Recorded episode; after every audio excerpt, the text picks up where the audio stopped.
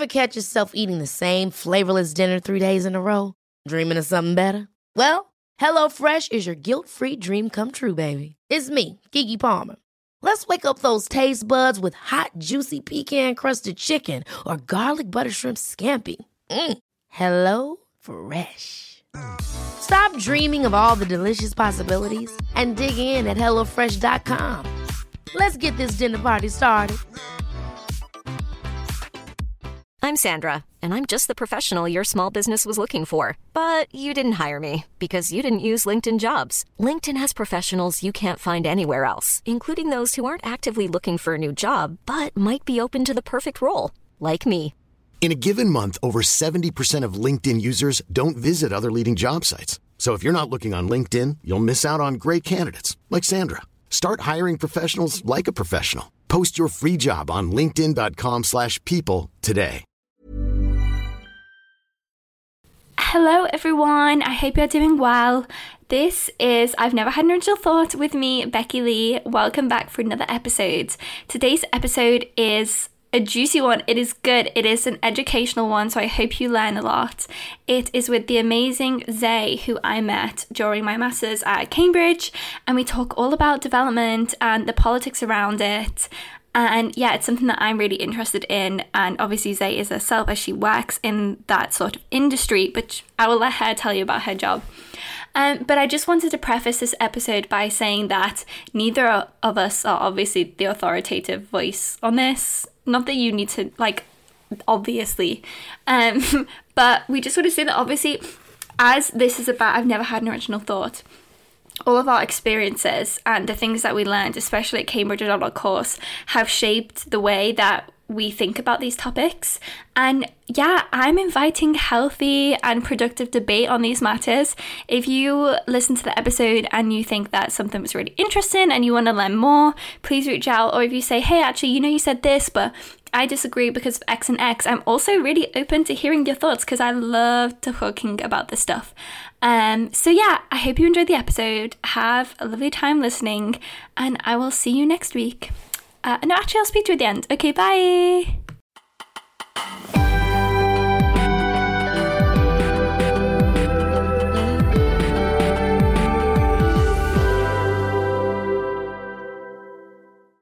Hi everyone, welcome back to another episode of I've Never Had an Original Thought. Today I'm joined by Zay.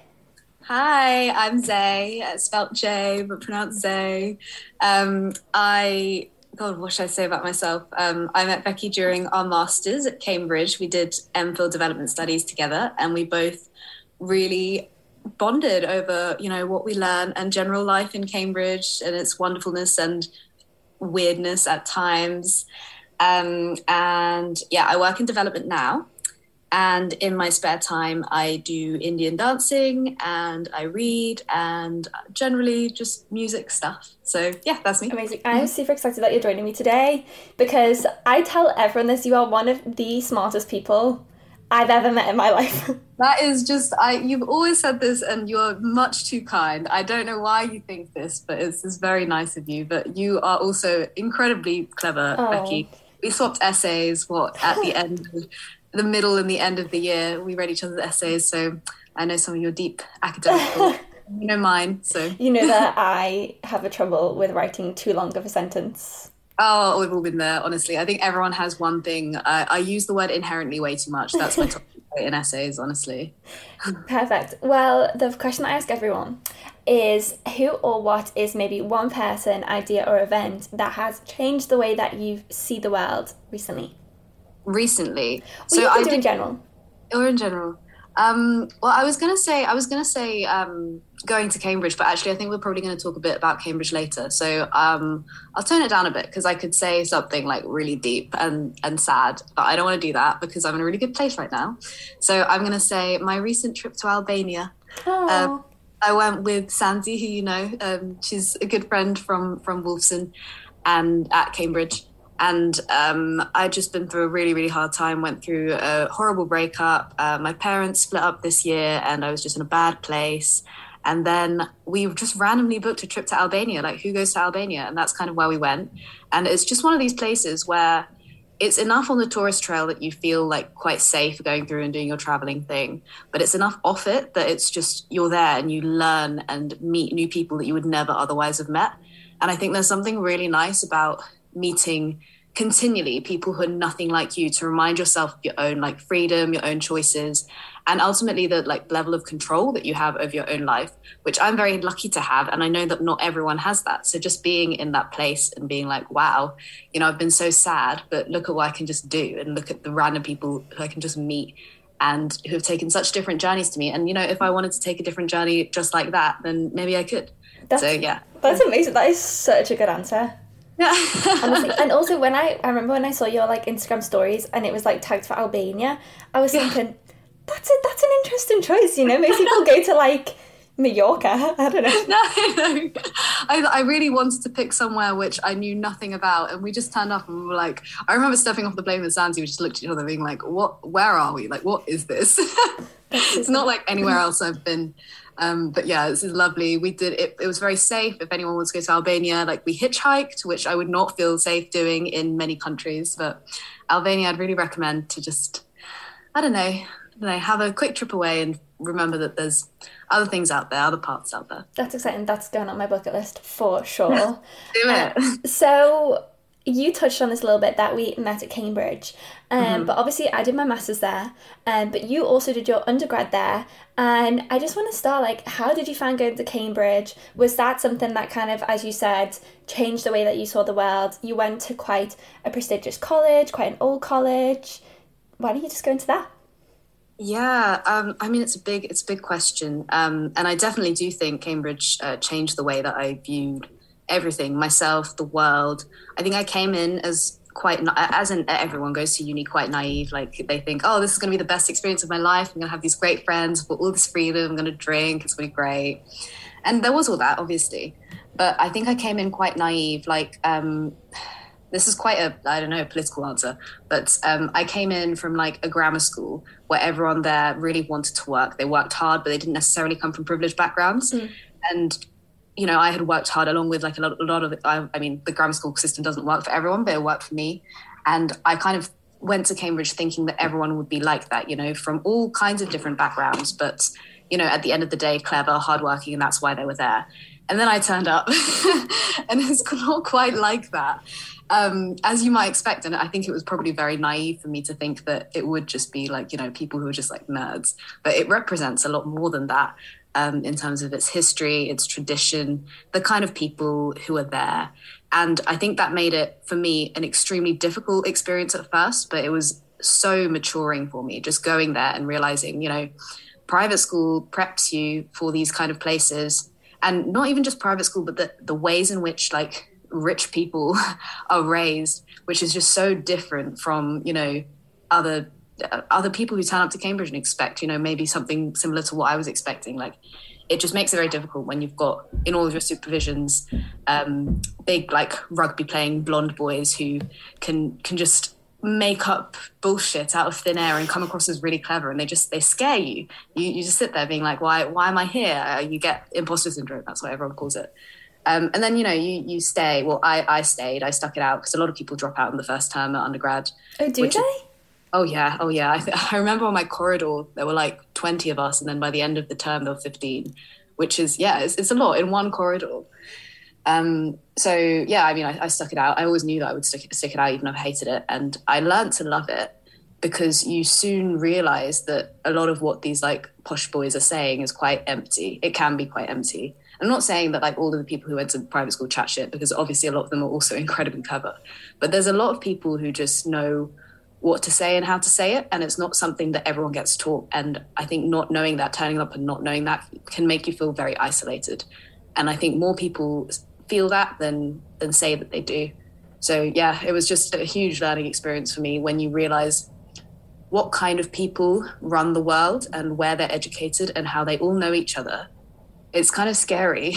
And yeah. then at the end of the day, I've kind of benefited from it because I've I've known them too, and I have all these new contacts. Well, I would never, I don't want to go into any of the places that they rule, but it's just, it's weird. Like coming in as an outsider and coming out and still feeling like an outsider, but not being able to claim it because obviously you've benefited from that same system that they have.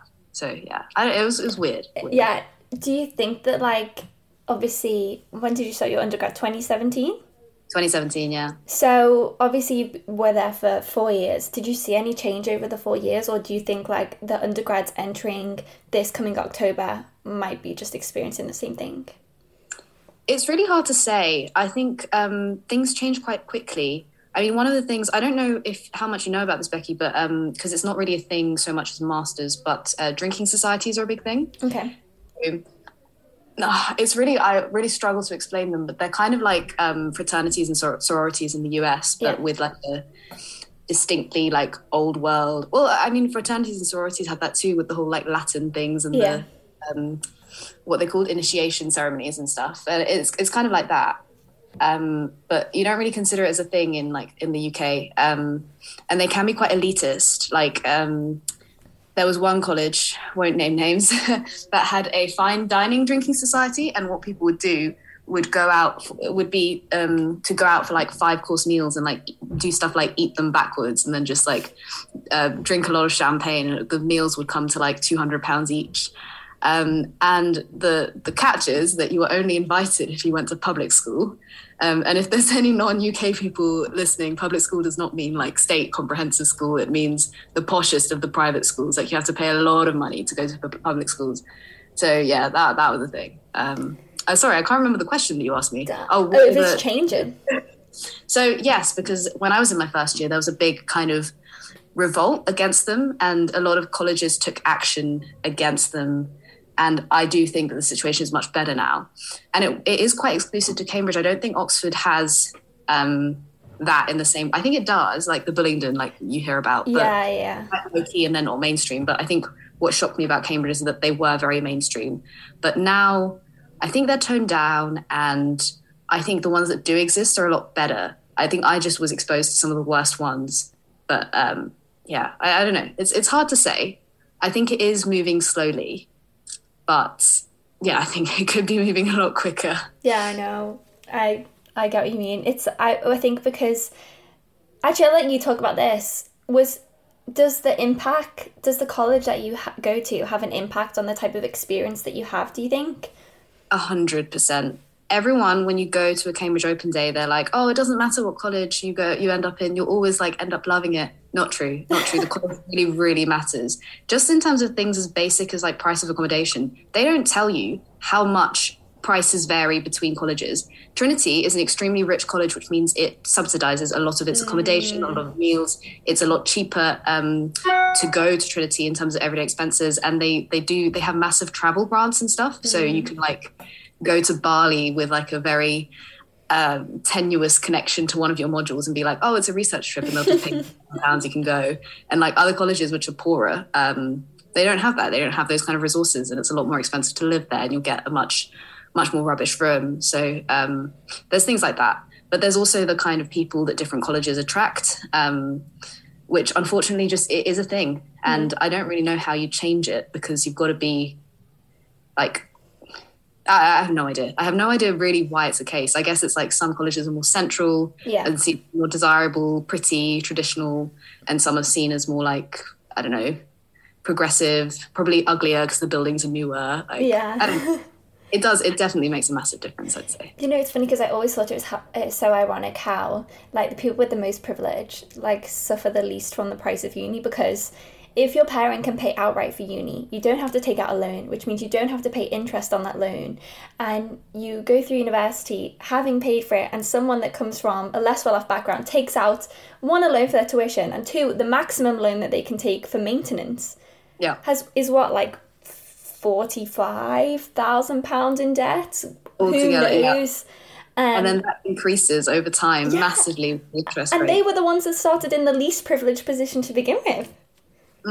It just doesn't work. No, it doesn't. Um, but I don't want to get bogged down in that because, as you said, hopefully things are changing. Um, and the main reason that I brought you on is because, well, I feel like maybe you're more into it than I am now because I've kind of betrayed the subject. you haven't betrayed it. But but today's an educational podcast, and we're gonna learn why poor countries are poor, which is what everyone asks, and we're gonna reaffirm that colonialism is a reason in this, Oh yeah. Um, because I've been told in the past that it plays no part, which you know we're I gonna think that we're gonna demystify that today. Well, let's demystify. Let's demystify. Um, but before I ask you those big questions, do you want to just chat a bit about like what you do for work? Yes. So um, I work in international development, and um, this is often quite difficult to explain. Um, so if you don't know what international development is, well, the way that I work in international development, because it's quite complicated to explain what international development is, um, I work in foreign aid. So I work for an international development consultancy that delivers projects for big donors. So donors, um, we mostly work with governments. So that could be the UK Foreign Office, it could be the US Agency for International Development, it could be the Ministry for Foreign Affairs in Finland. Um, but there's also other donors. Yeah, I don't know. There, there's lots of different types of donors, basically. Um, and yeah, we implement projects for them, which means we apply for. They'll, they'll say, you know, I've got this much money and I want to do this with it. What we do is we write a proposal. And we say, um, okay, with this much money, and if you want to do this, this is how we'll do it. Pick us to deliver your project, and then they'll pick us if they like our proposal, and then we'll just take it, take the money, and do the project. So that's what I do. Perfect. And before you started this role, did you have a perception of like what foreign aid was like, what developing countries and doing work in developing countries would be like, and what how has that changed? Yeah. Um, so I think I I was always interested in the concept of kind of charity and international development um, because of I guess the disconnect with um, what I saw on TV. Um, you know how developing countries were depicted versus developing countries on the ground. So my parents are Indian. I'm a second gen immigrant and I've been back to India probably like 17, 18 times by now. So I was going to India, spending a lot of time in India all the way through my childhood. And then I'd come back home to the UK and on TV, I would see the UNICEF adverts, which were like depicting India. And they'd be like, oh, this five year old girl, Swati, walks 12 miles every day to collect water from the neighboring village. It's dirty water. She's so malnourished. Help us by giving two pounds a month. It was just, I think that that disconnect, like this kind of poverty porn, as lots of people call it today, and me going to India, and um, yes, people are much poorer, but to depict it like that just seemed, it always seemed very patronizing to me because when I whenever I'd mentioned to my friends or to my teachers like I'm Indian, the immediate reaction they would have was one of poverty. And there's so much more to India. Like if you've ever been to India, you know how complex and and massive it is. It's not something that can be, I don't know, represented like that. So I've always been like vaguely interested in it. And then um, I did a internship at a commercial law firm, and I had a crisis, so then I just decided to apply for this master's. And I think the way that we were taught about it was very critical. So we were told, you know, development is this. In general, it's bad because it upholds existing inequalities and we were taught how to criticize it. But the interesting thing is, we were taught how to criticize it without actually being taught what it was in the first place. And in general, I think foreign aid and the way that international development in general functions is extremely opaque because I think what most people think when they think of um, foreign aid is one rich country giving money to one poor country, when actually the types of aid in the world right now are manifold, especially when you factor in new types of aid, which are like semi semi um, grant and semi like debt, semi private, um, which is another thing that we can talk about. But um, yeah, there's just there's loads of different types of uh, foreign aid. And again, I've forgotten the question you asked. What was your perception of what developing countries or development work was like compared to now that you work in it? Yeah, so um, I guess before I just didn't really understand what it was in terms of the nitty gritty, uh, even though I've like had experience in developing countries and I'd done a whole master's on it. Yeah. Um, now, um, it's not not what I expected, but I think I've learned some really really valuable things because I kind of planned to do a PhD, but I'm so glad that I went into work first because like my PhD idea would would have been quite niche and it's actually like not what's needed because what I've really realized is how far behind real life development is. Um, in in our classes, we were talking about like LGBT rights and um, you know some really niche, very theoretical Yeah. concepts around conflict and gender. We are not that far. Like we're so behind. It when you have to fight. Well, you don't have to fight to get gender included, but you have to fight to get gender properly considered at the heart of a project. And it's usually when you do get it considered, it's like, oh, you know, we'll aim to have at least 50% women participate in this training workshop. And it's like, Mm. yeah, you, you really should, because 50% of women, of people in this village are all women. So Yeah. why is that not happening? And yeah, when you come to nuance and all the power dynamics and stuff that we we discussed, you do you do discuss it um, to a certain extent, but we're just we're really far behind where the thought leadership on it is, if that makes sense. Like it's just there's a big gap, and that might be because of money, it might be because of reluctance to change, um, but bureaucracy. I, I don't know, but For really sure. I've always thought there was like a disjuncture between the theory and practice. Oh, And when I was doing like work on refugees, I was like, you know, in gender theory, this and this. Um, and the supervisor of the project was like, Becky, they're not thinking of gender theory, they're thinking of like how they're going to make some money. Yeah. Sorry, but, but I get what you, that's a very important point. Yeah, yeah, no, absolutely. So I think I've kind of, I haven't become disillusioned because I think whenever you say, "Oh, I want to go and work in development," to someone who's working in development, they're like, "Keep your expectations low," Yeah. because if you're an idealist, you're going to be trodden down. Um, so I think I, I did. I just kept my um, expectations low. I went in to learn, not to save the world, and I think that's quite important Yeah. if you want to follow this, because otherwise you'll run out of steam, you'll run out of stamina. That made me think of another question, but I'm going to save it for the end. Okay. But what everyone wants to know, in your opinion, which I'm sure I will agree with wholeheartedly, um, how did we get here? Why why do we have such a global inequality? And essentially, why are developing countries or poor countries why are they still poor? What a question! So juicy. So many different opinions on this as well. Yeah, I think, and I think that is the most important thing to say. I am not an authority on this. I don't think anyone will ever be an authority on this, although lots of people claim to be.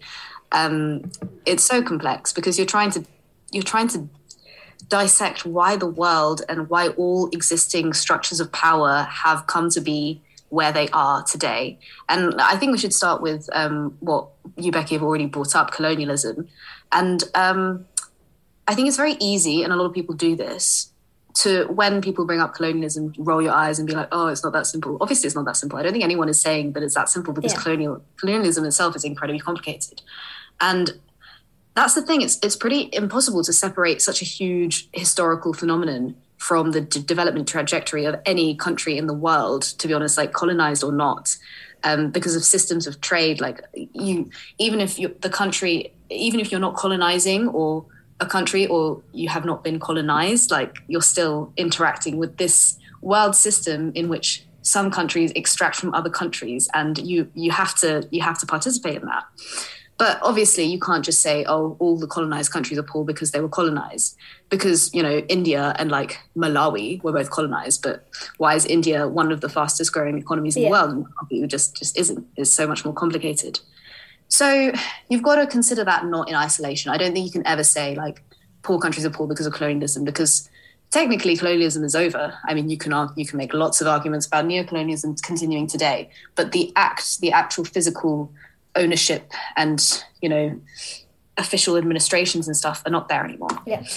So then you have to think about how this massive phenomenon has interacted with other things. Like um, there's one, not one guy, there's lots of guys who talk about um, geography, which goes further back in the historical time frame. It says like, you know, um, the UK is cold and Kenya is close, is on the equator. Therefore, you know, you can make Yeah. arguments like that. I don't, I, I have not read his book recently enough to actually give you an example. But basically, environmental factors and geographical factors um, are often blamed. Like, you know, Afghanistan is very mountainous. So a lot of people cite that as a reason for it being, um, you know, difficult to invade, for one thing, but also difficult to participate in trade with other countries.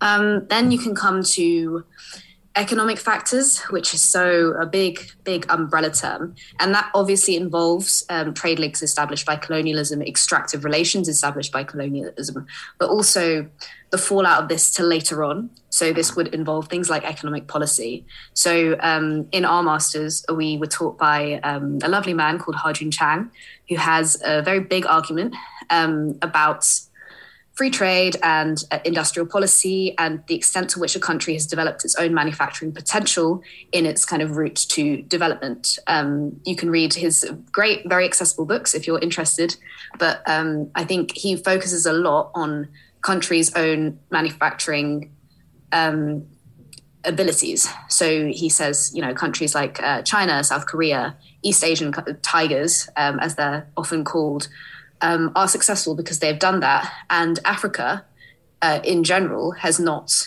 developed such a strong manufacturing industry. And that's mm-hmm. um, kind of a link that he and many other people um, draw. So that's one thing.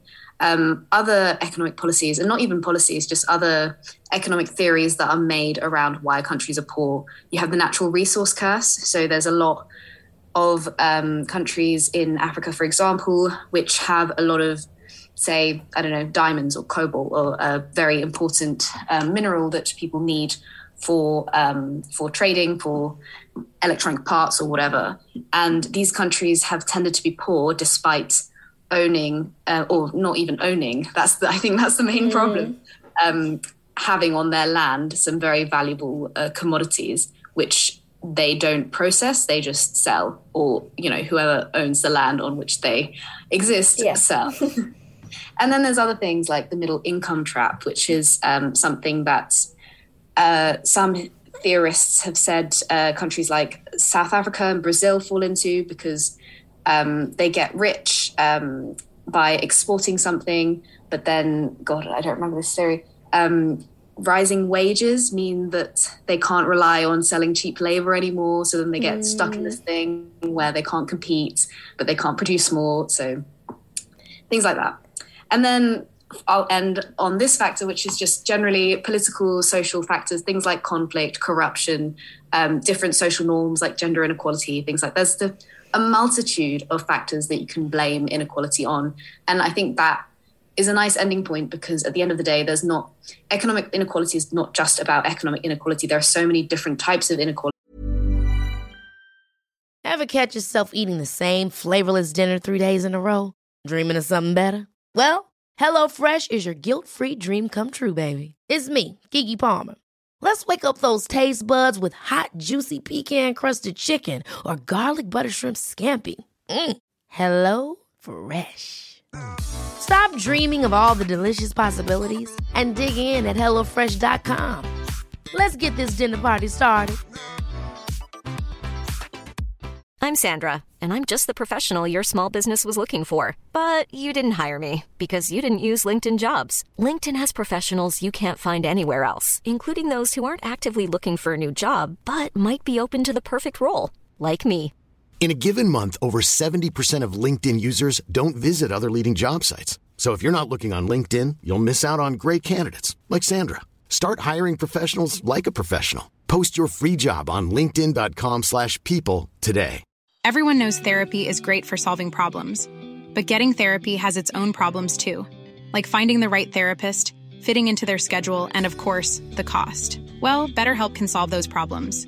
It's totally online and built around your schedule. It's surprisingly affordable too. Connect with a credentialed therapist by phone, video, or online chat, all from the comfort of your home. Visit betterhelp.com to learn more and save 10% on your first month. That's BetterHelp H E L P.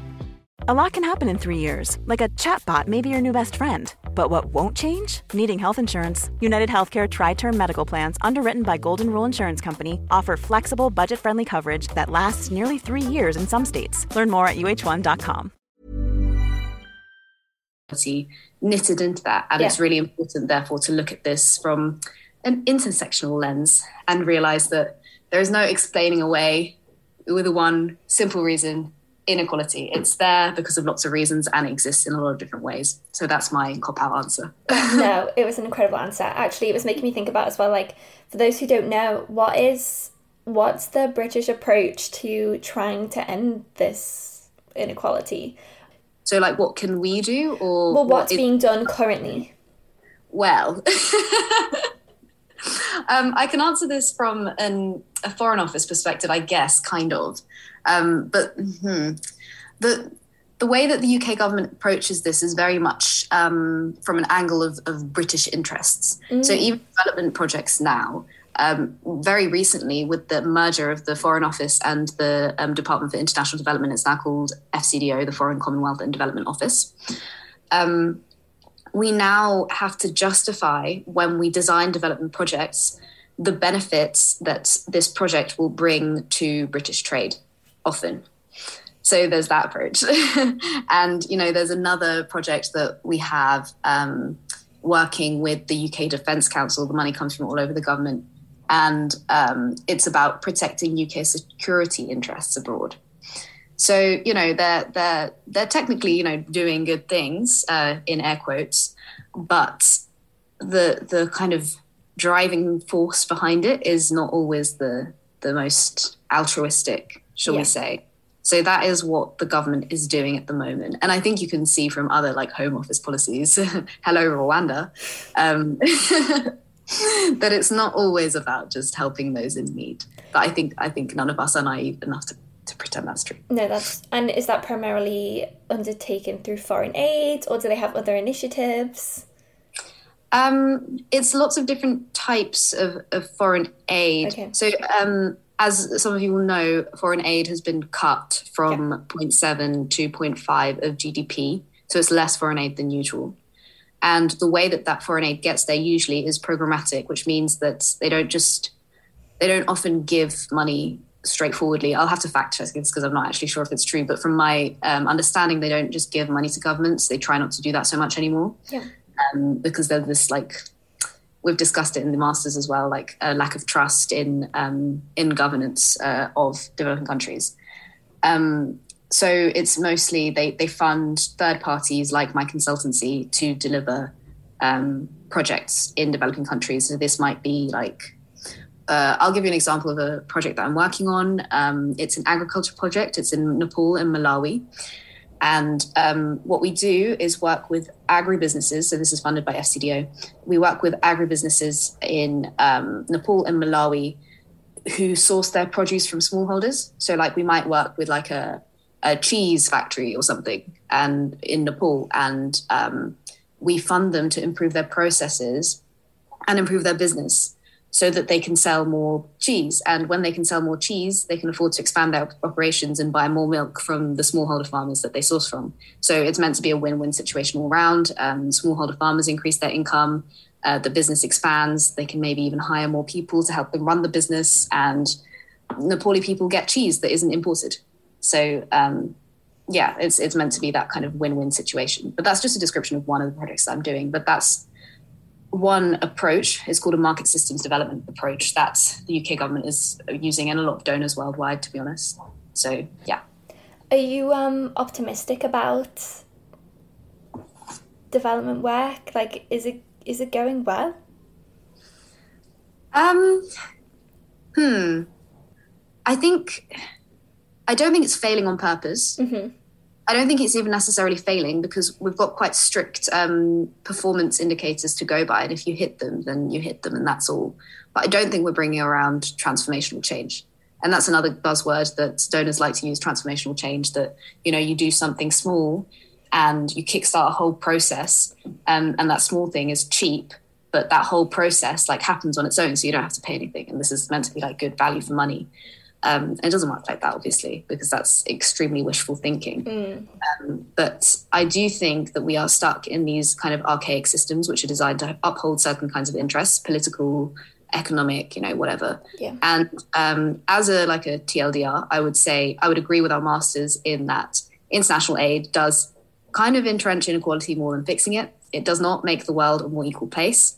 It's entirely 100% political which means that, oh, actually, I'll tell you something interesting. Okay. Um, talking to a Ugandan consultant the other day who works on market systems development approaches, like the program that I just told you. Um, and she was talking about this thing called donor fatigue. So, donors often all target the same place at once, and it means that they all duplicate their work because they don't work together. They're all fighting to be the biggest player in this particular area or in this particular sector. And um, that means that so like every single donor say this random this market system development project that we've been talking about in this cheese um, factory. Every single donor, the UK government, the US government, the EU, who has had to, who has wanted to run this um, kind of project in this country, goes to the same like 10 cheese businesses in the whole place because the whole point is there's not many cheese businesses so they want to develop the cheese business to make it stronger and that means that these cheese businesses are really tired of different donors coming to them with money and forcing them to go through very strict monitoring, reporting, due diligence obligations, uh, which are all attached to re- receiving public money. They have to track, justify how they spend every single penny. So this cheese factory owner has done like 17 projects with eight different donors and some have worked and some haven't and he's sick of doing all this fine grain accounting just to get a thousand pounds for like an extra cow or something i don't know how much cows cost but um, yeah i mean honestly this ugandan consultant was talking about this and one of the most intelligent and experienced people i've had the pleasure of talking to in this industry um, and things like that donors don't think about because it's not mm. on their radar and I think through that, you really see the intentions behind development projects. It's not a global solidarity framework to change the world. It is about governments going out and securing their interests and trying to seek influence, basically. And um, you know, it doesn't mean that what the work is being that's being done is bad. It just means that it's political. Yeah as long as you accept that, then I think you can accept working in development. And that's just what I've had to do because, you know, uh, it's not different from anything else. Everything is political. Business is political, you know. It's just development, which claims so strongly to be apolitical, is the opposite of that. And I think it's good for everyone to know that. yeah, to demystify it, that it isn't yeah. like this altruistic, like world peace, you know. Yeah. Est- you could even like dissect all of their sustainable development goals and find that some of them have some sort of like Western motive in in themselves. You know what I mean? Yeah, absolutely. Um, I was gonna ask why there wasn't like a unified like world front on these things, but you answered that question, and it kind of made me sad the answer. But you're right. Um, yeah, I mean, they try. I don't know if they try or whether they pretend to try because the Sustainable Development Go- Goals, the UN Sustainable Development Goals, um, uh, they're God, I should know how many there are. I think there are 18. Mm. Uh, and that's a kind of pretense, I think, or even things like the Paris Agreement and global um, meetings, which don't do much, but, you know, pretend to unite the world. And at the end of the day, all these countries have their own interests and don't yeah. all want to unite the world necessarily. Um, yeah, it's kind of sad, but. Yeah. I was just thinking of another example about interests, and I remember reading about US aid and their relationship with like sex education abroad and mm-hmm. how they kind of stopped funding I will fact check this again before I publish it. But um, they were like stopping or abortions or something something along those sort of lines. Basically, whatever they were going to fund, mm. it was mm. like too anti-Christian for them to do it. Oh, so they were God. like, we're going to scrap it. But the aid that was being used was being used like mostly to protect women in some way and they were just like mm. no that's not in alignment with our like american values so we're not going to do it anymore yeah no that's it's so common unfortunately and i i because there's a lot of these organizations that are actually faith-based like christian aid and um mm. services um there was a the Catholic Relief Services runs a really cool looking fellowship that I was looking at. I don't qualify for it yet, but um, I also thought like what do I think about working for a faith based organization? Um, and I was discussing this with my colleague actually, because sometimes we partner with faith based organizations because churches have a level of penetration into communities that other other forms of organization just don't. Mm. Like everyone in certain countries and in certain like places goes to a place of worship, and churches with their like historical roots years and years and years back, and I'm sure it's the same with like mosques and stuff. Um, they play a real center of like charity and they've historically been linked to charity as well so to some extent you do have to work for them work with them um, and some organizations are probably better than others at imposing their own values because i know i looked at the catholic relief services and one of the main questions is oh do you have to be catholic or christian to work for this and they said no um, you just have to be okay with working for a faith-based organization so it's like i haven't looked into it i wonder if they do anything like related to sexual health and contraception. Yeah. It'd be very interesting to see their like stand on that. But um, at the end of the day, all organizations have values that they impose, whether that's liberal democracy or Jesus.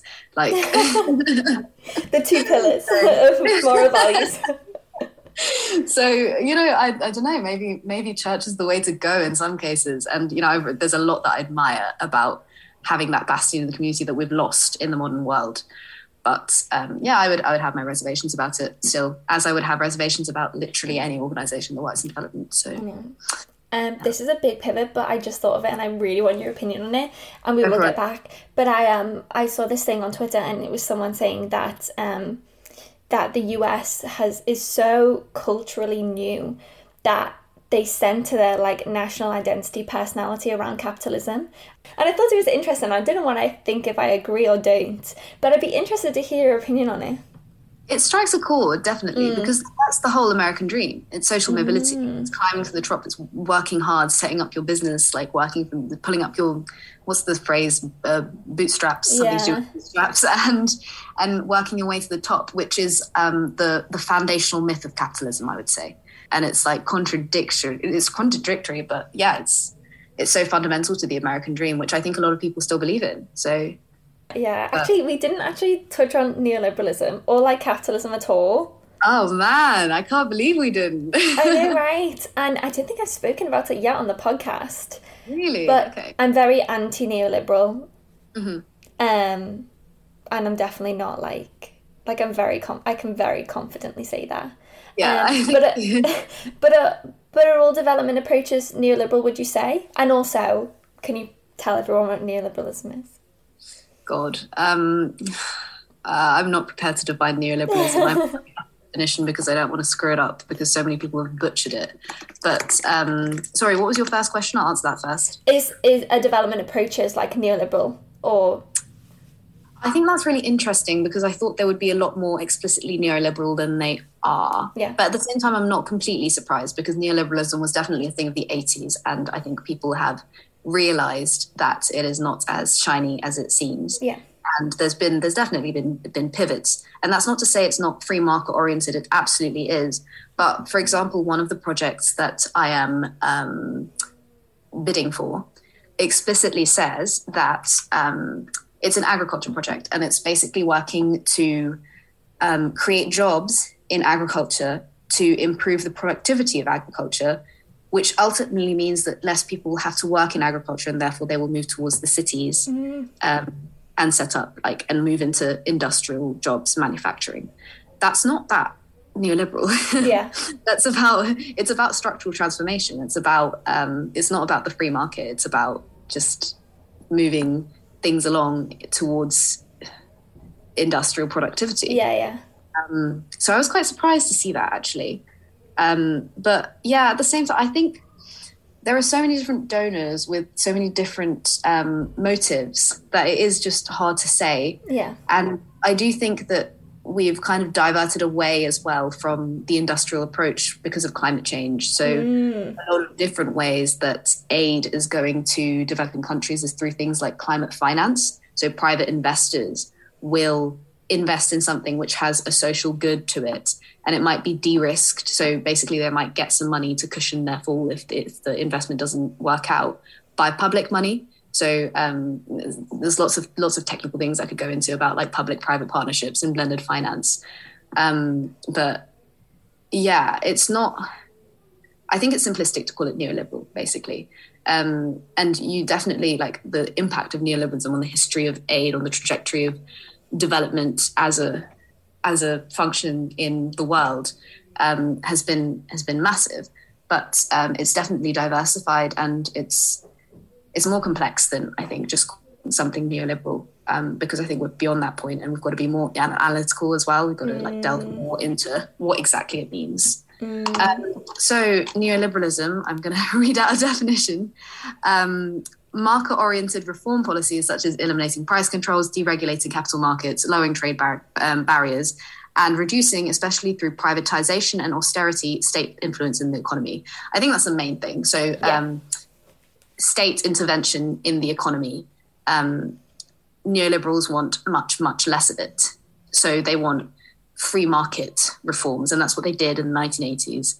And we could go very much into detail on this because this is all we learned for a year, is it not, Becky? I mean, honestly, I can't read anything to, to do with development until like I see structural adjustment program. I'm like, there yeah, it is. There it is. and honestly, I think it's more niche than we were read to we were really? led to believe. Is it? It's not niche, but I think um, people, other other economists, focus on them a lot less than than Ha-Joon Chang. But you know, Ha-Joon Chang is our bay, so it's like. um, um, do you want to? Should we go? I don't know if people will be interested by this point in structural adjustment. Uh, no, I think uh, it is really interesting, actually. Yeah. Um, oh God. Okay. Uh, so, structural adjustment policies. That God, I, am I feel like I'm revising. Um, there were debt crises. There are a lot of debt crises. The Latin American debt crisis, um, the African debt crisis, like just lots, lots of debt crises. Basically, um, a lot of countries in the global south had borrowed a lot of country, borrowed a lot of countries, borrowed a lot of money from countries in the global north, the US, UK, whatever. One day they defaulted, they can't pay anything back. So countries in the global north offer to bail out countries in the global south, but within a very limited set of conditions. They are in, they are forced to open their borders. So they buy they are forced to buy i feel like i'm really butchering this. Out there was yeah. one point i could just it could just roll off the tongue. Um, they they were just set to loads of conditions to in order yes, to receive aid. And all these conditions are very like neoliberal.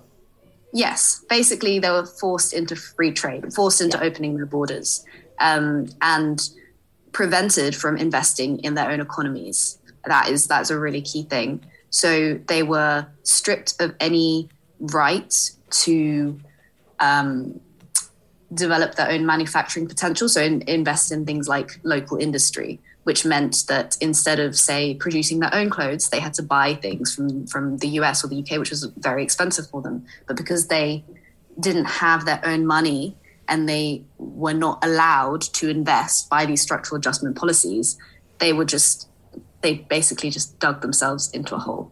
Um, so yeah, the structural adjustment policies. It's a bit of a lasting legacy.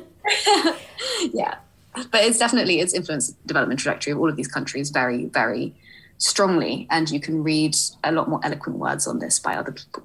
sure. And if anyone ever wants to reach out to me about microfinance, I could talk for hours about microfinance. So I'm going to save it here for the interest of time, but reach out maybe yes. to say as well. Will you talk about microfinance with people? Uh, yeah, but I think you know more. I think I just became obsessed with it. go to Becky. Go to Becky. Yeah. um, and to kind of to move on a bit, what do you see the future of like development work, aid study looking like?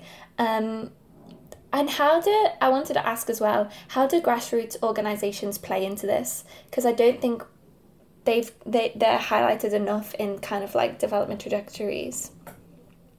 Okay, interesting. Um, I'm going to ask that that question first. I, I can't speak for all different types of grassroots organizations, and I only really have experience with a limited number in India. Yeah.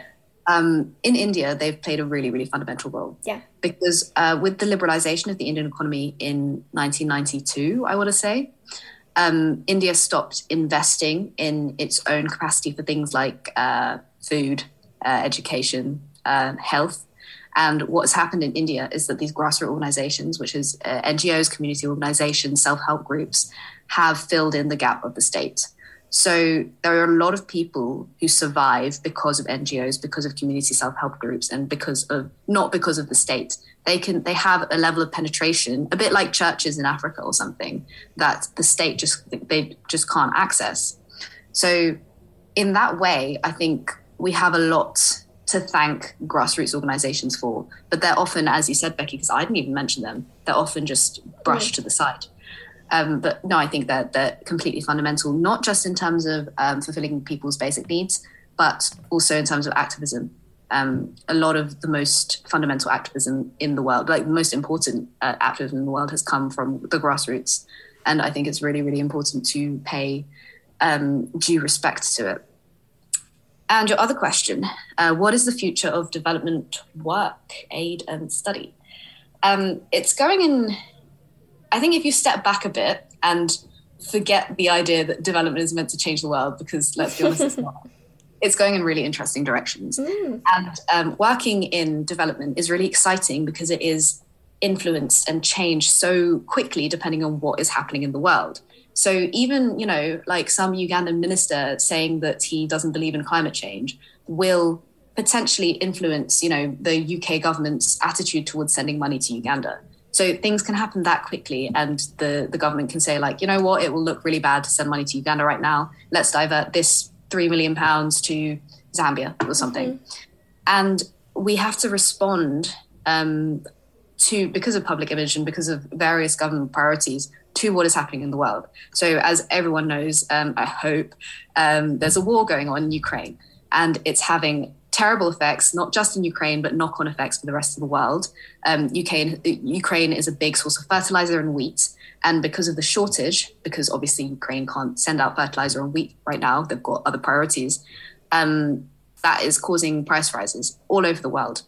So um, yeah, it's setting inflation to crazy high levels, and um, that means that we have to change a lot of the priorities of our project towards uh, preventing food crises and um, maintaining food security. So uh, we're looking at, um, you know, how to produce these things in country, how to help people out with the prices, how to, you know, cut costs, and um, it's it's very it's not hands on because I'm sitting here in Edinburgh, very far away from where the work is happening, but it's it's very responsive and you have to think on your feet, especially being in the consultancy part of it, because things in government move very slowly and things on the ground are on the ground. You're very far from where all the decisions are being made. But being in the middle is quite exciting because you, I don't know, you you bridge that gap.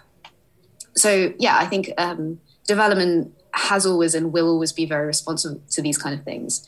But also, um, obviously, it's moving towards a strong focus on climate change and not just that, but it's moving towards leveraging private investment rather than just relying on grant funding from big donors like governments. So that basically means that instead of just giving money, we're realizing that there's not enough public money to make change the change necessary to prevent climate change. So we are trying to mobilize private investor money from people who don't usually invest in like do good things towards mm. projects that will help fight climate change. So that's another interesting thing because, you know, on one hand, why are we trying to help investors profit from things that they shouldn't be profiting from? Mm. But on the other hand, there is just not enough money to um, in in the government or in charities and foundations and stuff to change the world. So that's a new angle that we're taking. It's quite interesting working with this whole different um, type of person, type of actor in the development space. I think you should just call Elon Musk up and be like, "Excuse me, sir." uh, money is needed. Stop buying Twitter. you could actually honestly, help people. honestly, Elon Musk gives a lot of money. So does Jeff Bezos. Of course, it's do. just because they earn so much more.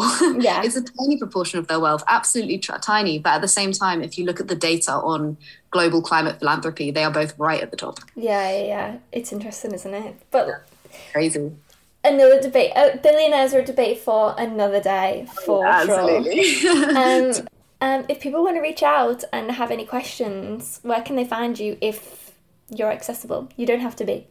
Um, I can be accessible on Instagram, I guess. Um, I'm not a huge social media person, but um, zay.shende. Um, that will be somewhere accessible. it will be. I will tag it. And it's with the J, not a Z. Yes, yes indeed. But it says that in your like yeah, they pronounce A. Yeah, just look out for that. I remember like the first week of Cambridge, everyone was like, J? And you were like, no, that's not my name. Yeah, yeah, you just gotta stick it out. Yeah, perfect. Well, thank you so, so much. This has been super interesting, and you are as bright as ever. Oh, this has been so fun, actually. I was quite nervous, but it's just been chatting to you like old times, Becky. Thank you for listening to another episode of I've Never Had an Original Thought with me, Becky Lee. If you liked this episode, please go and rate it five stars wherever you're listening because that makes me smile. That's it. It makes me smile. Um, and you can also follow me on at not an OG thought pod. So at N O T A N O G thought pod. And yeah, that's really it. I will speak to you next week and have a lovely week. Perfect. Okay, see you. Bye.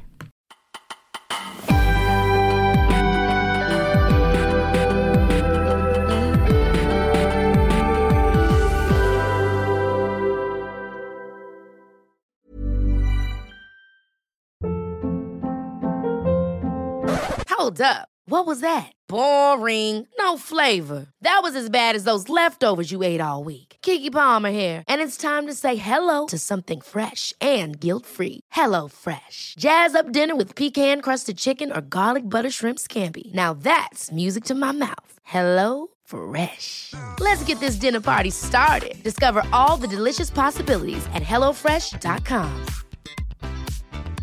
Mom deserves the best, and there's no better place to shop for Mother's Day than Whole Foods Market. They're your destination for unbeatable savings, from premium gifts to show-stopping flowers and irresistible desserts. Start by saving 33% with Prime on all body care and candles. Then get a 15-stem bunch of tulips for just $9.99 each with Prime. Round out Mom's menu with festive rosé, irresistible berry chantilly cake, and more special treats. Come celebrate Mother's Day at Whole Foods Market. Even when we're on a budget, we still deserve nice things. Quince is a place to scoop up stunning high-end goods for 50 to 80% less than similar brands. They have buttery soft cashmere sweaters starting at $50, luxurious Italian leather bags, and so much more. Plus, Quince only works with factories that use safe, ethical, and responsible manufacturing. Get the high-end goods you'll love without the high price tag with Quince. Go to quince.com/style for free shipping and 365-day returns.